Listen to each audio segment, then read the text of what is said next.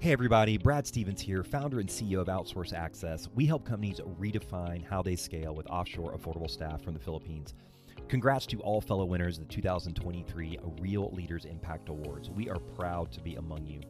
About 10 years ago, I woke up to a major growth problem in my last business. Cash was tight, staff was overwhelmed, and tasks were not getting done. Then I discovered the world of offshore virtual staff in the Philippines where English is their second language, so there's no communication or culture gap. I realized outsourcing wasn't just call centers, it was access to college-educated Filipinos to support sales, marketing, operations, customer service, bookkeeping, personal tasks, and more. And in fact, the first woman I hired in the Philippines at 23 is now an award-winning COO of our entire company. It inspired me to launch Outsource Access.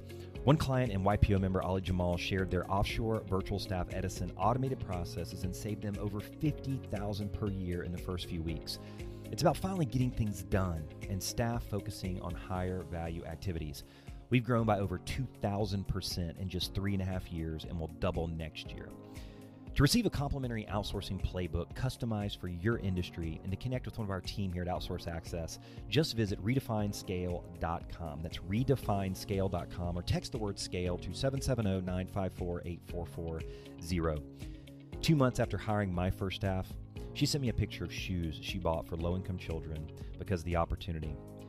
And now we support thousands of families and the environment with United Nations SDG projects. I'm proud we've grown with impact. To learn more, visit redefinescale.com. Boom, what up? Hello, bonjour, and hola, Real Leaders. This is Kevin Edwards, your host here, and I am so excited you're tuning in to one of our amazing experiences. What you're about to hear is going to be fresh, real, and loaded with inspiration, guaranteed to support your impact journey. So sit back, enjoy the listen, folks, share a review afterward, and always keep it real. 2 and 1, and welcome everyone to this episode of the Real Leaders Podcast. I'm your host, Kevin Edwards. Joining us today, folks, we got the CEO of Hope for Haiti. Please welcome Mr. Schuyler Badenoch. Schuyler, how are you doing today? I'm great, Kevin. Thanks for having me on. Of course. Great to have another fellow Wildcat on the show here today. We got to represent wherever we are out in the world. Bear down. Bear down. Schuyler, like basketball, the season is long. There's a lot of ups and downs, and you got to stick together as a unit.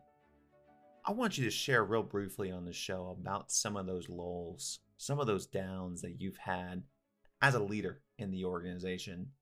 What comes to mind when I ask you that question? What resonates with you? Yeah, one of the things that resonates with me, those lulls, sometimes they happen after incredible highs, after a big event that we just blew out of the park, after we get a huge multi-year $1 million donation, after our team, crushes one of our programmatic goals. And there's this high that happens. And I think what can often happen after those highs is just a natural low, because you're coming off something that's just exciting. It's extraordinary. And so I think those lows are natural to occur in individuals and teams and organizations.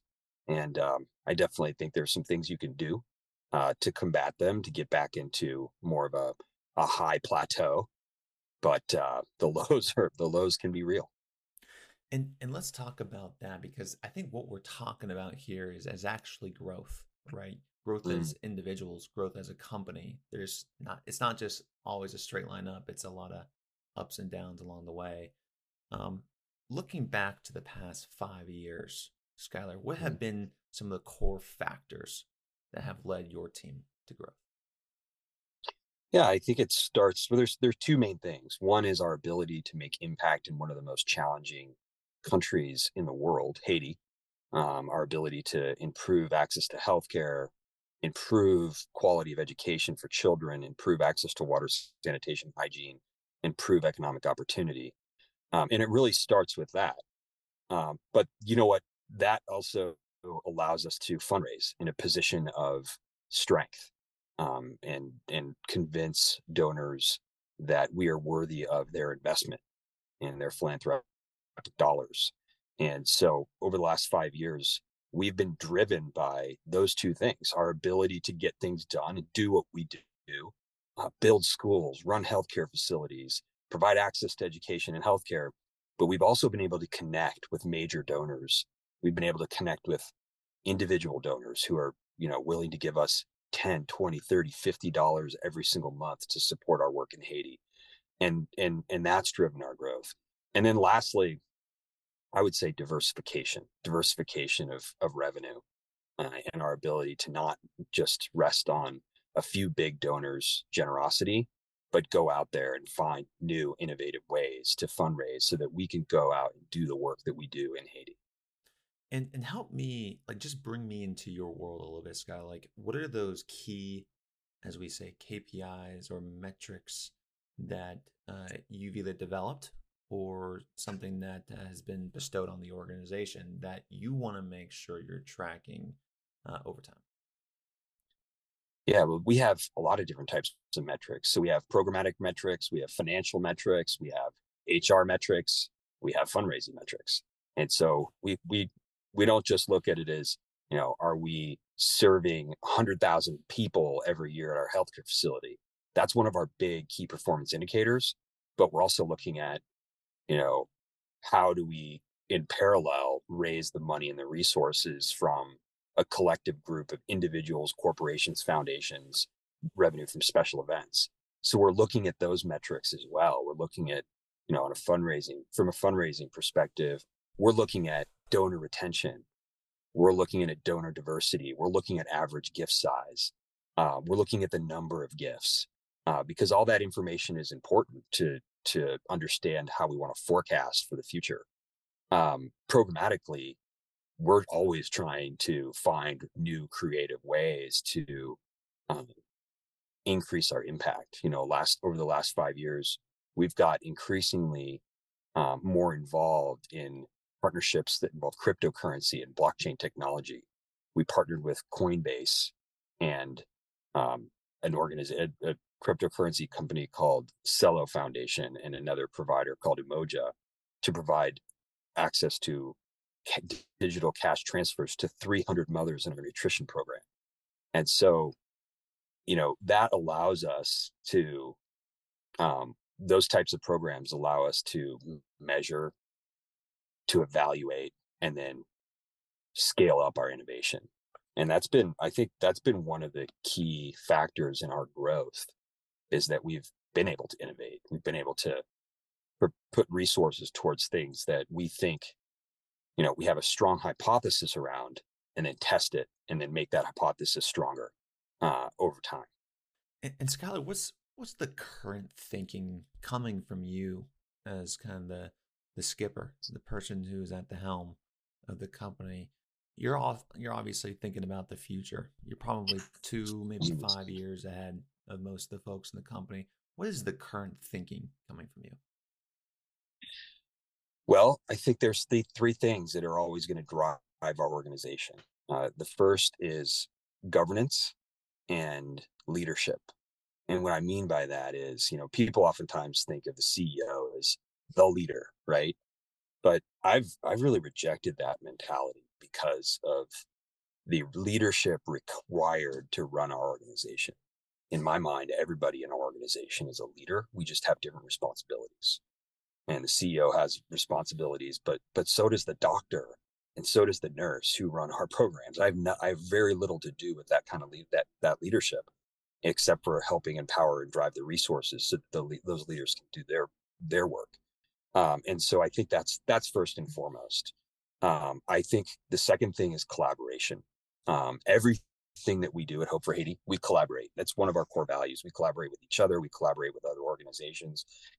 And what we found is that when done right, collaboration can lead to exponential growth, both in terms of impact for an organization like ours that's working as a public benefit corporation, and also in terms of just being able to raise more resources. And then the last thing is asset-based. It's really asset-based development. That's a technical term in my field, international development.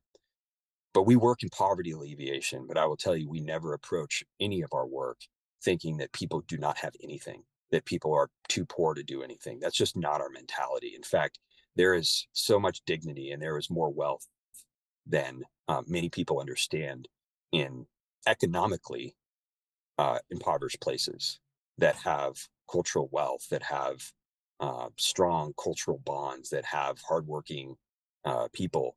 And so we approach our work with this asset-based approach, which is asking the question, what do people have? What do we have? What are our strengths? What are our opportunities? And really, no matter where you are in the world, strengths and opportunities exist. And so we approach that as an organization. We approach our work as an organization with that in mind. Schuyler, it seems like the word impact and leadership and I almost would say money are almost interchangeable in a lot of things that you just said and mentioned there. How do you define impact and what is the impact you're trying to make? Well, overall, our impact is to alleviate poverty. We believe that's a problem, right? And poverty causes a lot of social and economic issues that not only affect local populations, but they affect the world. And there's numerous cases that prove that poverty in one area can affect livelihoods in another area. And so first and foremost, our organization is about helping alleviate poverty. And we are working together with others to fight extreme poverty. And how we do that is by improving access to education. We know that education is the backbone of social and economic development. We also focus on healthcare because we know that you just if you want to fight poverty, you can't do it unilaterally. You have to take a comprehensive approach. And so healthcare is a big determining factor. Access to healthcare is a determining factor of how people are able to lift themselves out of poverty and be more resilient and during challenging times. And then lastly, we focus on things like clean water and economic opportunity because we've done the research. And we know that almost dollar for dollar, it's one of the easiest ways to lift people out of poverty is to help them access clean water and sanitation. And then, of course, economic opportunity is such a major determinant of people's ability to pull themselves out of poverty, invest in their own education and healthcare. And so we focus on those four things. And those four things are so interconnected. Is there like a main priority or focus? Because obviously, poverty can affect your accessibility to healthcare. Poverty can also affect and impact your ability to get clean drinking water. Clean drinking water can affect your education and results if you are well nourished. What is the thinking in terms of where you start and what you prioritize in your organization? Yeah. So the thinking for us is that you have to do it all at once. And we've been testing this model, this comprehensive and holistic model for development. And we've also been studying it and doing pretty in-depth analysis. We were working with 3 partner communities to really study the impact of poverty and the likelihood of poverty and in those communities. And what we found was that the likelihood of poverty was significantly high in relation to other poverty rates in the country. But what we've also found is that through investments in education, healthcare, access to clean water and economic opportunity, over a 5-year period, we've seen 20% reductions in the likelihood of poverty. What's interesting about that in the context of Haiti is that as we continue those studies further, we found that poverty rates spiked when there were natural disasters. And the likelihood of poverty spiked because people lost their homes, people lost their crops, people lost their livelihoods. So then we saw decreases in the likelihood of poverty. But the interesting thing to note there is this resilience factor. It's how quickly can individuals, families, and communities bounce back from natural disasters, given their level of education, given their level of public healthcare knowledge, given their level of access to clean water. And that's proven our hypothesis that you not only are going to help people lift themselves out of poverty, but you're going to help create more resilient communities. I like your thinking on resilience, impact, but also how you're empowering other leaders within the organization. What are the few traits or intentions or focuses on leadership that you have as an organization to make sure that you're enabling other leaders, you're empowering them, and you're giving them the tools to make their own responsible decisions? The first one to me is a big one, and that's autonomous leadership. When I joined Hope for Haiti 6 years ago, I came in as a new CEO, and my intention was to collaborate, build consensus, and understand where my colleagues were in their journey, in their professional journey. And it opened my eyes to this idea that leadership is everywhere. And a lot of times my role was to facilitate others in their leadership journey. And I embrace that. I embrace that. And when you facilitate others in their leadership journey, I think you have to embrace providing people with the autonomy to achieve mutual agreed upon goals and objectives. And so we get together and we talk about, like, these are the goals, these are the objectives for the year, the next 3 years. But then we talk about who's going to own those, getting us to reach those goals. And it's not always going to be me. And oftentimes it's not. It's, our CFO, it's our chief development officer, it's our chief operating officer, it's our chief program officer. They're really driving those programs. And in order to be successful, I believe they need the autonomy to do their work. And as long as we're moving towards shared goals and ideals, then I think that to me is a leadership style that works for Hope for Haiti, and it has worked over the last 5 years. The second thing that I think is really important for anybody working within our organization, we talk about this a lot, is that there's personal and professional growth. Again, this is specific to Hope for Haiti, but for every single person who is on our team, I want two things. I want people to feel like they are growing professionally and that they are growing personally, that they're improving who they are as people, and that their work at Hope for Haiti is rewarding, that they're compensated fairly, that they feel like they're part of something bigger than themselves. And what I've experienced is that leads to tremendous outcomes. It also leads to low turnover. We've been very fortunate. We had our board meeting last Friday. We're sitting around the board table, and we had our team in from Haiti, we had our team in from the United States, and we're going around the table introducing everybody and how long they've been with the organization. And it was like 6 years, 8 years, 9 years, 13 years. And when you have that kind of dedication and that kind of institutional memory, special things happen. When you have people who've been in an organization for 2 years and then they go off to something else, kind of a wash, Kevin. I mean, it's kind of a wash. It's not, to me, it's just not a great way to build and grow an organization. One of my colleagues just celebrated her 5th work anniversary yesterday, and I texted her. I said, happy 5 years. And she's like, this has been an awesome journey. And it has been. And I've seen her grow. I've seen her get promoted. I've seen her steward 100 six-figure donations that ultimately end up helping improve the quality of life of people in Haiti. And that's meaningful to us. What comes to mind, Schuyler, is getting people to see their vision within your vision as a company, as an organization.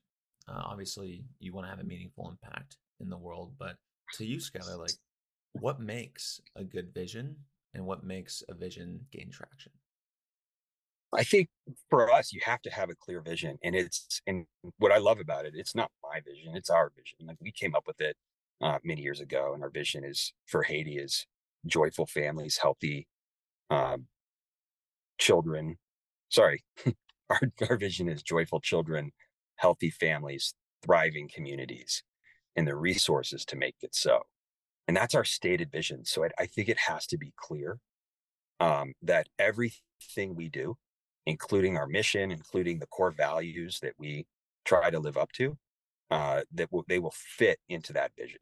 That we could say, you know, if we do these things, if we act a certain way, it will move us that one step closer to achieving our vision. So to me, it's important that the vision is clear. It's important that the vision is shared. We collaborated and agreed upon this vision, and then we use it and we talk about it, and we exemplify it through our work and what we do. Schuyler, it's been a pleasure having you on the Real Leaders podcast today. I learned a lot. Let's bring this home. In all of this, what is your definition of a real leader? Well, my definition of a real leader is somebody who uses experience and core values to act and to improve the quality of life for others, the organization that they work for, their family, and themselves. Well put. For Schuyler Badenoch, I'm Kevin Edwards, asking you to go out there, use your values, and act upon them. And always, folks, keep it right. Thanks, Schuyler.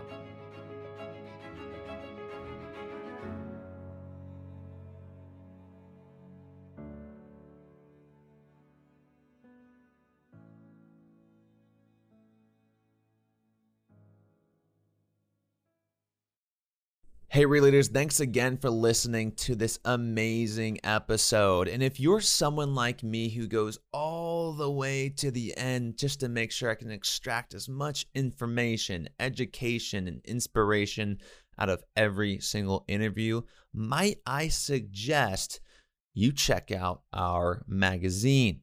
If you go online to RealLeaders.com today, you're going to get the first 30 days for free, where you're going to be able to access all of our magazines, courses, and live events from some of the top thought leaders around the world.